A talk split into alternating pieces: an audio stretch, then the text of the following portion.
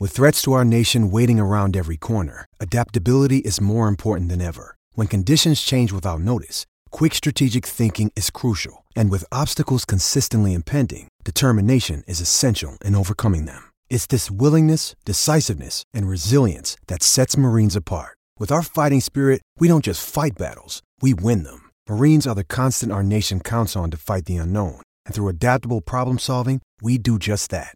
Learn more at marines.com. Okay, uh, moving forward uh, into kind of the season that we're going to be uh, having soon here, um, looking at the expectations um, and how they have come to be, um, given the fact that you know there's going to be testing and um, just the unknown protocols that are going to be in place. Um, what's kind of your sense and feeling of you know what the uh, projections might be for uh, the season for anybody in the uh, Big Ten this year? Well, if you look at across the landscape, you know, at the time you and I are recording this, about 18% of college football games so far have been canceled or postponed. But the vast majority of them have been for contact tracing, more so than um, an abundance of positive tests. There have been a few, you know, Notre Dame uh, had a game they had to postpone because of too many positive tests. Uh, there was uh, there have been a couple other games where a position group got wiped out to the point that they couldn't play. But when you are seeing stories of, of waves of players sitting out, that's not positive testing, that's contact tracing.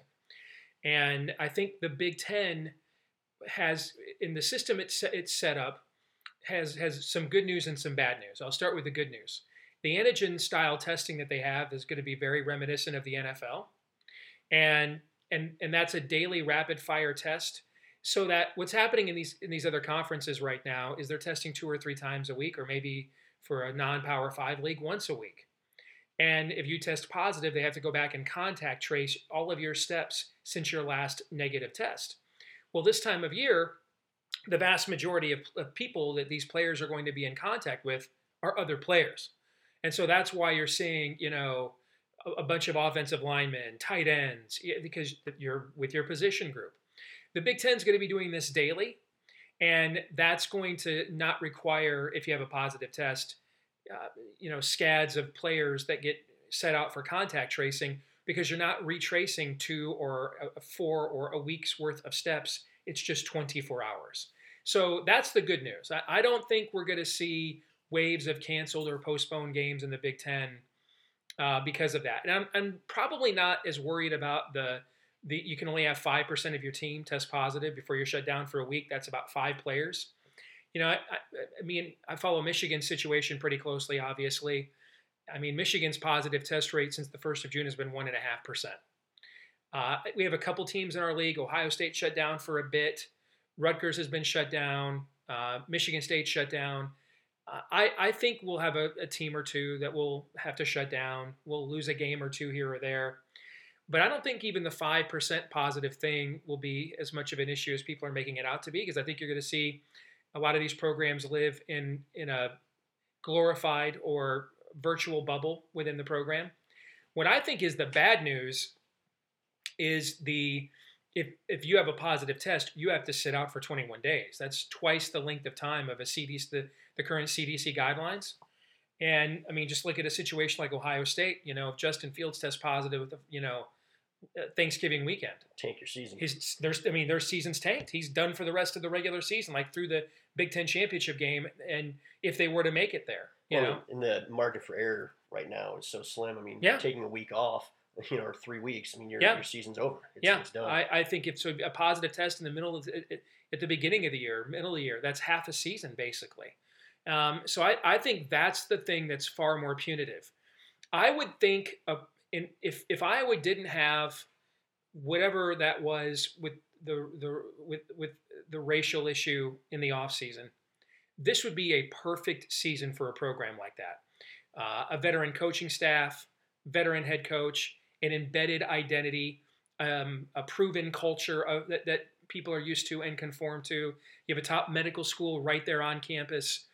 That this would kind of fit into you know, a, a season where maybe culture overcomes uh, some other personnel or talent advantages. And Iowa still may have that culture. We don't know. But I, but here's what we don't know: we, we don't know if it's where it was 12 months ago. That we don't know. When the season gets going, we'll find out. You know, if and and but I I, I can't say right now that I, I know what the answer to that is. Um, I could see the team rally around what happened and say, hey, you know, we're going to come together as a team. I, I could see some early adversity split the team apart. I could see it having been a distraction because whatever you think of him, you lost an award-winning strength and conditioning coach. Um, I just think that's an unknown. But if if it weren't for that issue, this would be the kind of season that a strong culture program like in Iowa could absolutely take advantage of. Yeah, and, and go back to the contact tracing. I mean, uh, Wisconsin, they had the 34 players, and that's pretty mm-hmm. much what that had to be. I mean, it cannot be that they had 34. And that's if you want to know the truth, I think that's probably the biggest reason why we're not starting until October the 24th. Yeah. Is you had Wisconsin, one of our premier programs, and and they shut down for a while. I think that's part of it too. Not every team, every team was permitted to go on practicing, but not every team did. You know, Michigan and Ohio State did. I would I would assume Penn State did, but Wisconsin did not, and several other programs didn't do that. And I think those are probably the ones you saw this at Oklahoma, for example, when it looked like maybe the Big 12 was teetering uh, a couple of months ago, and Oklahoma sent their kids home for a week. And when they left campus, they had zero positive tests. When they came back, they had nine. You know, and so you you take away that structure of that environment, um, and and you're not being tested every day, and you're not being um, the the discipline and the peer pressure of a positive variety. Hey, don't let the team down. You take those things away, and and I think what'll be interesting going into this season is if some teams get off to disappointing starts. Um, do we see guys just opt out because I don't want to take these stupid tests Absolutely. every day? Yep. I'm tired of being away from my girlfriend. I want to go home. I want to see my family. We're not going anywhere anyway.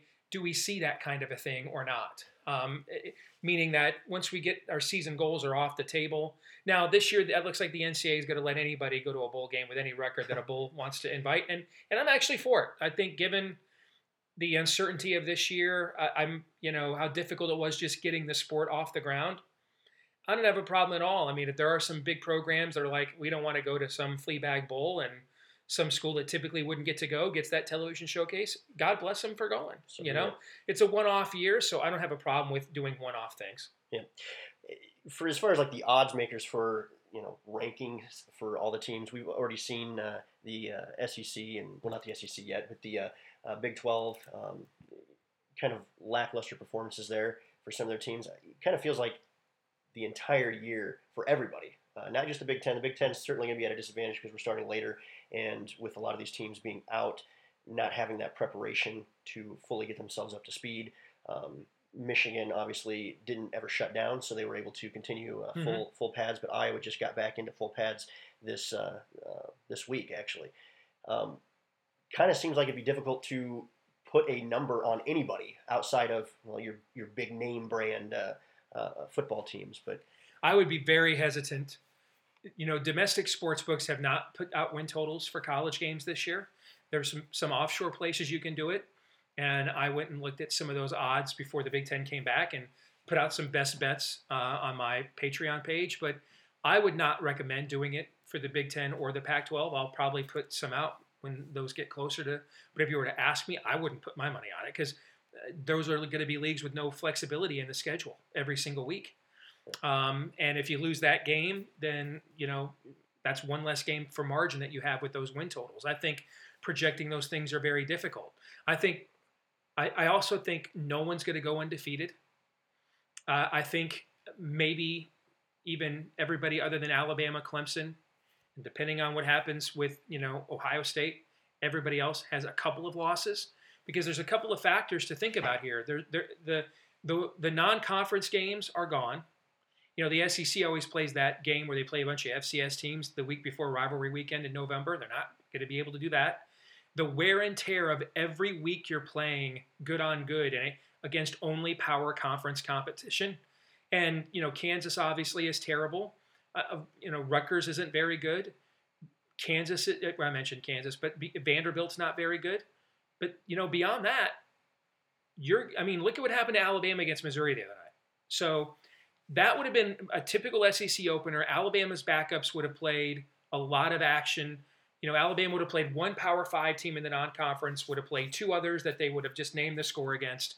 Their backups, who are all highly recruited too, would have gotten a lot of game action and probably closed the game out against Missouri with an easy cover.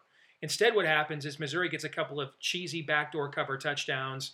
Alabama's backups, the young quarterback who didn't have a spring ball or anything like that, but was the number one quarterback in the country, looked like a kid playing his very first game and fumbling snaps and throwing picks. See, there, there's there's no opportunity this year for you to get your backups um, some seasoning. There's there's no opportunity for you to just well this week we're going to just kind of play some guys. Maybe each team ha- each league has one team like that in their league, but they don't have three or four of them. And so every other week you're going to be playing good on good and the the pounding, the wear and tear of that. You know, you look at the schedule that the Big 10 gave Nebraska. Those were all teams that were on their schedule anyway, but to open up with three of your first four games are Wisconsin, Ohio State, and Penn State. Those are everybody's consensus top 3 teams in the league. And Northwestern, even when they suck, play a very physical brand of football. They're no slouches. Right. So that's where injuries could compound you. Um, I, I, think depth is going to matter a lot this year. I, I, think if you have if you are a team that has a lot of recruiting depth, um, I think you have an advantage, particularly in the Big Ten with no bye weeks. Yeah, it almost seems like you know. Look at backup quarterbacks. Yeah. You know, um, who are who do you have a backup quarterback that you think you could win a game or two with, almost like an NFL team does? All right. If you don't, if you're not sure, you might be in trouble because this is a year where, with testing and a compilation, uh, uh, the the compounding of injuries with week after week after week, you you you are going to need to know if do I have a backup quarterback that can win me a game this week if that. Well, that's kind of a hard decision to make too, whether you seclude him or you bring him on that's, to uh, yep. you know play him at the same time just to be you know roll the dice because you got to get that guy the reps to be ready at the exact same time. Yeah, and as a coach, do you do you do you say, hey, um, you know, we're going to split this up to account for COVID? But are you concerned if you do that, you dilute the reps and and and the teaching aspect of practice, and so you're like, you know what? Screw that. We'll do the mask, the social distancing, all the precautions. But I still have to call a fo- coach a football team, let the chips fall where they may. I mean, I don't know, and I'm glad I'm not the one who has to make those decisions. No, it's it's it almost feels like an advantage though uh, to, to, a certain degree because even those teams that have to go on the road um, to prominent opponents, with all the uncertainty, it kind of feels like well maybe it's an advantage. The disadvantage becomes an advantage to mm-hmm. where maybe you can exploit it if you're a better prepared team, if you're you know executing you know perfectly or at least better than the other team. You know goes. Here's what here's what I can tell you so far is is in the last 10 years through week the first four weeks of the college football season typically home favorites cover about 54% of the time right now they're covering 41% of the time so that home field advantage has been clearly diluted by the lack of fans and i think the other thing too is the idea of um, you know a momentous comeback i don't know that we're going to see a lot of those Be, it, well, at least at home, because the opportunity and our league is adamant there won't be any fans at, in the stands all season long, no matter what happens. Well, I mean, if you're down 21 nothing at home, and think about some of these games that are now going to be played in like December. All right, and it's outside, man, and it's 30 degrees, 25 degrees, 20 degrees. You're down 21 to nothing. There's no, no fans. 12 man. It might as well. It's going to feel like it's 50 to nothing, right? Yep. Okay. Tough to get momentum and everything going, and to, and to get the other team feeling like, oh no, I can I can palpably feel as if momentum in the stadium has swung. I, I don't know you're going to see a lot of those kinds of situations. Well, it's going to be uh, definitely a test, and it's going to be interesting to see just because throughout the past you've had the whiteout, you've had the big yeah. house. You know, the the fans do make a difference, and during pivotal moments, I mean, not having those fans there. That's uh, it's going to be interesting. Do you think that there could be any possibility of them changing that? Um, yes. I mean, uh, certainly your favorite game of the maybe sports favorite game of the entire year. I, I, here's what I think, and I'll just leave. I'll, I'll make this statement and I'll just leave it at that. I think after the election, people are probably going to be reassessing a lot of things on the COVID front, and I will just leave it at that. Fair enough. Fair enough. Uh, I guess last last thing here, uh, if you had to give an, uh, a prediction or just a, an outside uh, throwing of a dart, how do you think just knowing what you know today, how do you think Iowa will do this year? Well, one thing we've seen at Kirk Ferentz is he excels with first year starting quarterbacks. And you know, there's something Jon Miller and I used to argue about for years, but they they seem to not they seem to get worse, or the team doesn't get like Ricky Stanzi was a better quarterback when he left than obviously when he started. Absolutely. But the team's record his final year, despite the numbers he put up, did not reflect that. Okay. So whether it's their record or their statistics, I mean, you can argue about injuries and stuff with Drew Tate. There is no question he was a better quarterback in 2004 than he was in 2006. Well, Stanzi with the okay. Northwestern yep. hit. Yeah. Uh, so they, this staff does very well getting first-year starting quarterbacks prepped and ready to go. Now, this is different than past years. No spring, um, no real off-season, uh, a lot of Zoom. Um, I love Iowa's skill position talent. Uh, my power ratings have it have them uh, the best collection of skill players uh, in the division. Minnesota very closely behind. Uh, you know, with Bateman returning, yeah. Uh, Raymond, uh, you know, Ibrahim is a good back, and I think people are kind of sleeping on him a little bit for Minnesota. They returned pretty much that entire offensive line, so I mean, I could see Ibrahim being a thousand yard rusher uh, well, maybe not in an eight-game schedule, but something close. You know, that, that would pro equivalent. the equivalent of that in an eight-game schedule, especially with the amount of respect you've got to show Minnesota's weapons on the outside, and given the rebuilding they have to do on defense, like they lost their top seven tacklers, they're going to need to probably score yeah. a lot of points, I would imagine. Uh, so I think this is one of the better uh, assortments of skill position talent that Iowa has had in a while. I can't remember the last time, probably never, since I've been doing college football previews that in my own individual unit ratings, I have Iowa's wide receivers rated ahead of Michigan's. I don't know that I've ever done that. Not even like when Rich Rod was there and we went three and nine. Okay. So I think that Spencer Petras, it is Petras, correct? Yeah. Okay. Yeah. He because I've heard it pronounced multiple different ways. I think he is stepping into a really good situation. I have Iowa's offensive line right now. Now there's several offensive lines in the league that I think are really strong. Ohio State's, Minnesota's. They would all be top 10 in the country. I've got Iowa right now narrowly number one in the league. So he is walking into a situation where you could not ask for a better situation as a first year starting quarterback.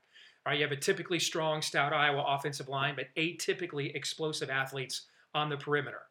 And you know they're going to find a tight end somewhere. So he it, it, he's going to have to try to suck. All yeah. right, he's going to have to try to suck. Um, I actually think they have a few more questions defensively, but it's also from you know the the two the second Norm and now Phil Parker. They always get that. that the identity of that, side of the ball is so well established that. Uh, and then even if it instead of a 17 point a game off defense, it's a 21 or 24 point a game off defense. I think this is probably the year that you might have the skill position talent to overcome to overcome some of that a, a, little bit and have more of a margin for error. So uh, there's a uh, now, I will tell you though, in terms of depth, that uh, my my ratings of, of, depth have Iowa one of the, the the, the shallowest teams in the conference. There's been a so the frontline guys are really good. Uh, depth wise, not a team that can take a lot of injuries. I don't think. Well, that's what's kind of concerning me with the short, you know, practice yeah. leading up to. And I said a few minutes ago, I think yeah. depth's going to be a big thing. Now, that doesn't mean you're locked in to get guaranteed to have injuries, okay? But you gotta, um, but so I think it's there's a lot to like about Iowa. They're to be underrated going in. Um, there's a lot to like about Iowa. What what scares me off is just a giant unknown. We we have not really seen a program have the national um, focus and um, spotlight on such a hot button issue yep. as as what happened to Iowa. And I I just I'm not close enough to the program, and I don't know that anyone knows. Here, if I'm an Iowa fan, I am heartened by the fact I don't know anything. because that means nobody's talking, nobody's bitching and moaning, nobody's leaking anything, nobody's tweeting. You know what I'm saying? Yep, yep. No news is Gary news. If I'm an Iowa fan, I want radio silence because that means they're handling their business there, you know, inside Fort Kinnick. Um, I so I take that as a positive. You know, right now my power ratings have Wisconsin a slight nudge ahead of Iowa overall, but it's really close between those two. So I think that's just the big thing for me with Iowa in making a forecast is how does where where's the leadership and chemistry on this team? I don't I can't think of a team in our league that has ever faced a distraction like this. And it just so flies in the face of how Iowa typically operates and does business under Kirk Ferentz that it's just tough for me to to project, you know, how they're going to Yeah, no. respond to it.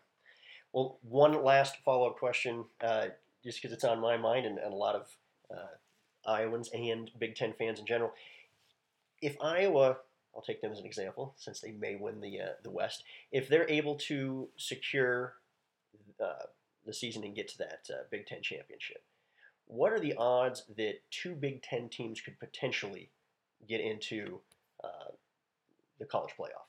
I mean, I know it would take Iowa. I would have to go undefeated, most likely, and then lose uh, potentially to Ohio State or Penn State, whoever's uh, in the East. But do you foresee, as long as there's no other delays in, in games or postponements, that two Big Ten teams could potentially get into the college? Here, here's what I think: whoever wins the SEC is going to get in. Clemson, if it wins the ACC or has a law or has fewer than two losses, I believe is going to get in. Well, I shouldn't say that. If it has two losses and doesn't win the ACC, it may not get in. Okay, so whoever wins the SEC will get in.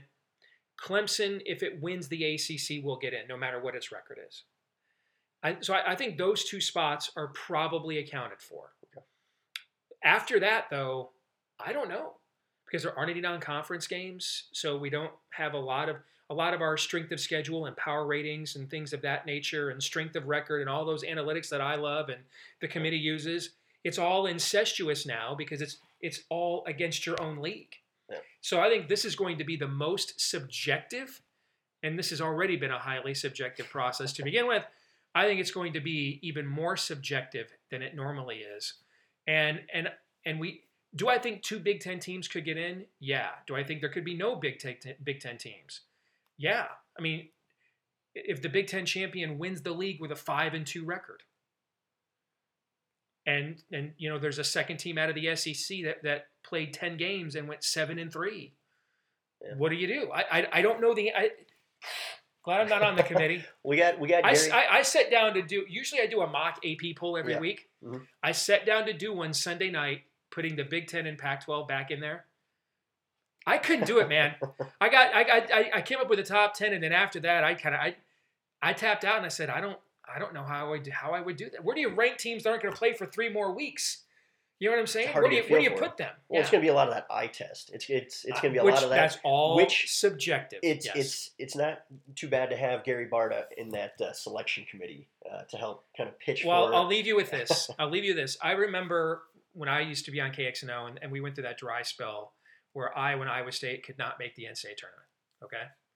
And and Bob Bowlesby, who has done a phenomenal job steering the Big 12 ship as commissioner during this COVID crisis. And he was the chairman of the selection committee that year. And I know you're supposed to leave when they talk about your team. Iowa got in that year an at-large bid with a seven and nine Big Ten record. yeah, they beat Michigan State on Friday in the Yep. Big Ten tournament, but they had a seven and nine Big Ten record. Iowa State got in. Okay, they were a bubble team. UNI, Northern Iowa, didn't win the Missouri Valley Conference tournament. Got an at-large bid. Somehow it just so happened. And by the way, what, where, where was Bob the AD before he came to Iowa? You and I. It just so happened that we went from getting no teams in several years in a row to when Bob was running the committee, we got all three teams in with at-large bids. Maybe that was just a coincidence, Bob gets stuff done. but Bob does get stuff done. So, you know, uh, Gary Barta has shown nowhere near that level of acumen in his time at Iowa. But you know what? There's no for Gary Barta. There's nowhere to go but Wow. up. Yeah. Well, hey, uh, I really appreciate uh, you uh, giving uh, Hawkeye Nation the uh, the good feels from the old days um, coming on, and uh, hope to have you back again if you're uh, if you're able to. You bet. I'm sure we'll do this again, brother. Congrats. I'm happy for you. Appreciate it. Thank right, you, take Steve. care. You bet.